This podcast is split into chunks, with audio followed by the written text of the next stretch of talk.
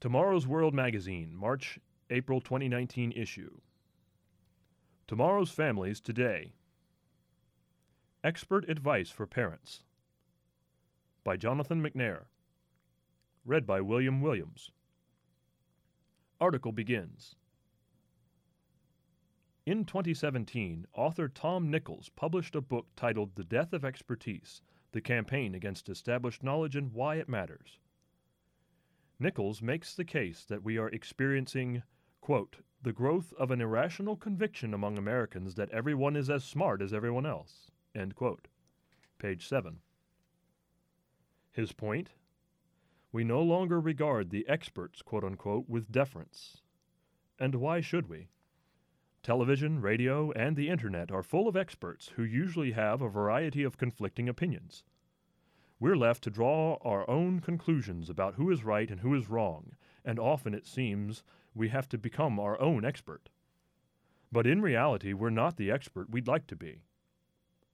The knowledge explosion has taught us to find our own facts, and sometimes that's a good thing. The reality, however, is that we all need guidance, advice, and coaching from those more knowledgeable and experienced than we are. This is particularly true when it comes to raising our children.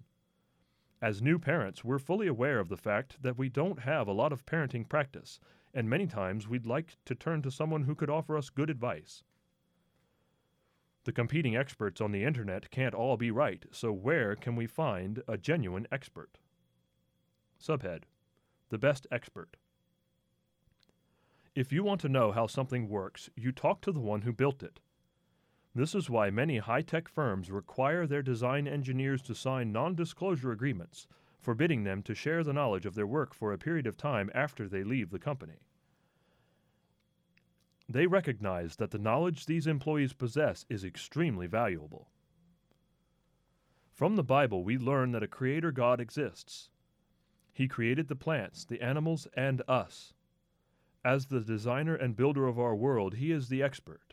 He designed how we are supposed to interact with each other and how we are to prepare the next generation to live. To ignore his direction and guidance is to cut ourselves off from the best source of knowledge, wisdom, and understanding in the universe. How does this apply to raising our children?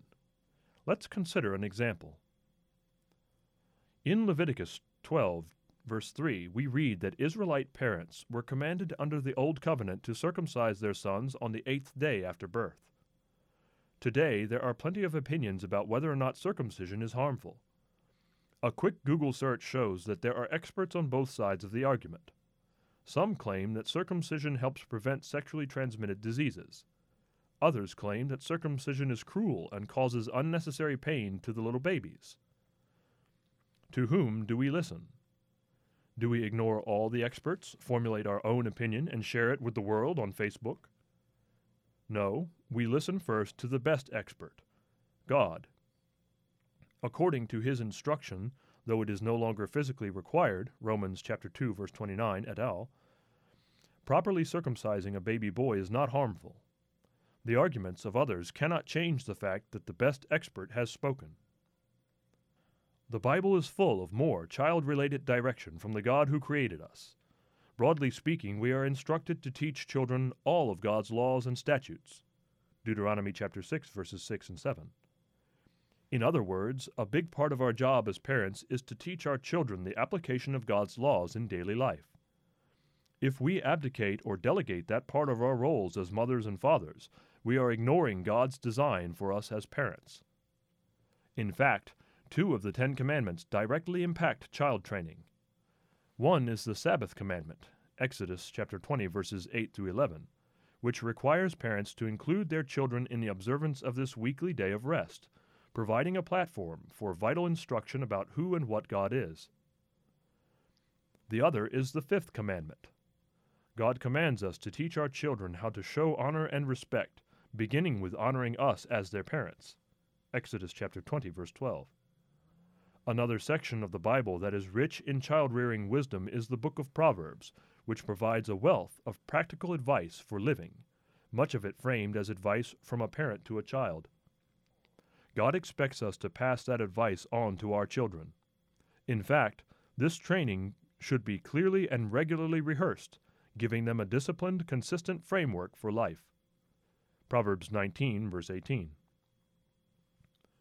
God is an expert whose words we must not ignore, worthy of our deference and respect. He designed us and created us. He is a child rearing expert. Subhead The Voice of Experience. There is another group of child rearing experts that we would be wise to acknowledge the elderly. We live in a time when older people can seem irrelevant.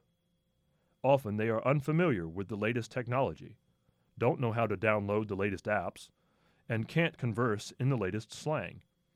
Yet, when it comes to the wisdom of a broader perspective on life, their years of experience are child rearing gold. Job said, Wisdom is with aged men, and with length of days, understanding. Job 12, verse 12. You see, while God knows how families were designed to function, our parents and grandparents spent years facing the daily challenge of putting that design into practice, and they have had the opportunity to observe the results of their efforts, good or bad, throughout the succeeding years. Though they may not have degrees in child psychology or adolescent development, their years of experience and observation go a long way toward qualifying them as experts in raising children. They deserve a certain deference, and the Proverbs bear this out. Notice Proverbs 16, verse 31. The silver haired head is a crown of glory, if it is found in the way of righteousness. In fact, in Leviticus 19, verse 32, we are commanded to rise in the presence of an aged person, showing deference and respect. Yet how often do we turn to our elders for child rearing and other family related advice? And grandparent aged people often love children. Proverbs 17, verse 6 puts it well Children's children are the crown of old men, and the glory of children is their father. Paul's words to Titus paint a picture of the relationship as it should be between older and younger generations. He wrote, But as for you, speak the things which are proper for sound doctrine, that the older men be sober, reverent, temperate, sound in faith, in love, in patience. The older women likewise, that they be reverent in behavior, not slanderers, not given to much wine teachers of good things, that they admonish the young women to love their husbands, to love their children, to be discreet, chaste, homemakers, good, obedient to their own husbands, that the word of God may not be blasphemed. Titus chapter 2 verses 1 through 5. The picture is one of older men and women wisely, soundly, and patiently guiding and encouraging younger parents. Our elderly possess the expert voice of experience. It may not be the voice of perfection, but no human expert will ever be perfect. Subhead The Voice of Knowledge. There are many knowledgeable experts, quote unquote, with advice to give about raising children. When their advice aligns with the principles of the best expert, God, we should be willing to learn from them. And we should not forget that other largely untapped source of child rearing guidance, our older generation. Our challenge lies in cultivating a desire to learn more without becoming either overawed or dismissive of the knowledge that experts can share. As parents, our education is never over. Article ends.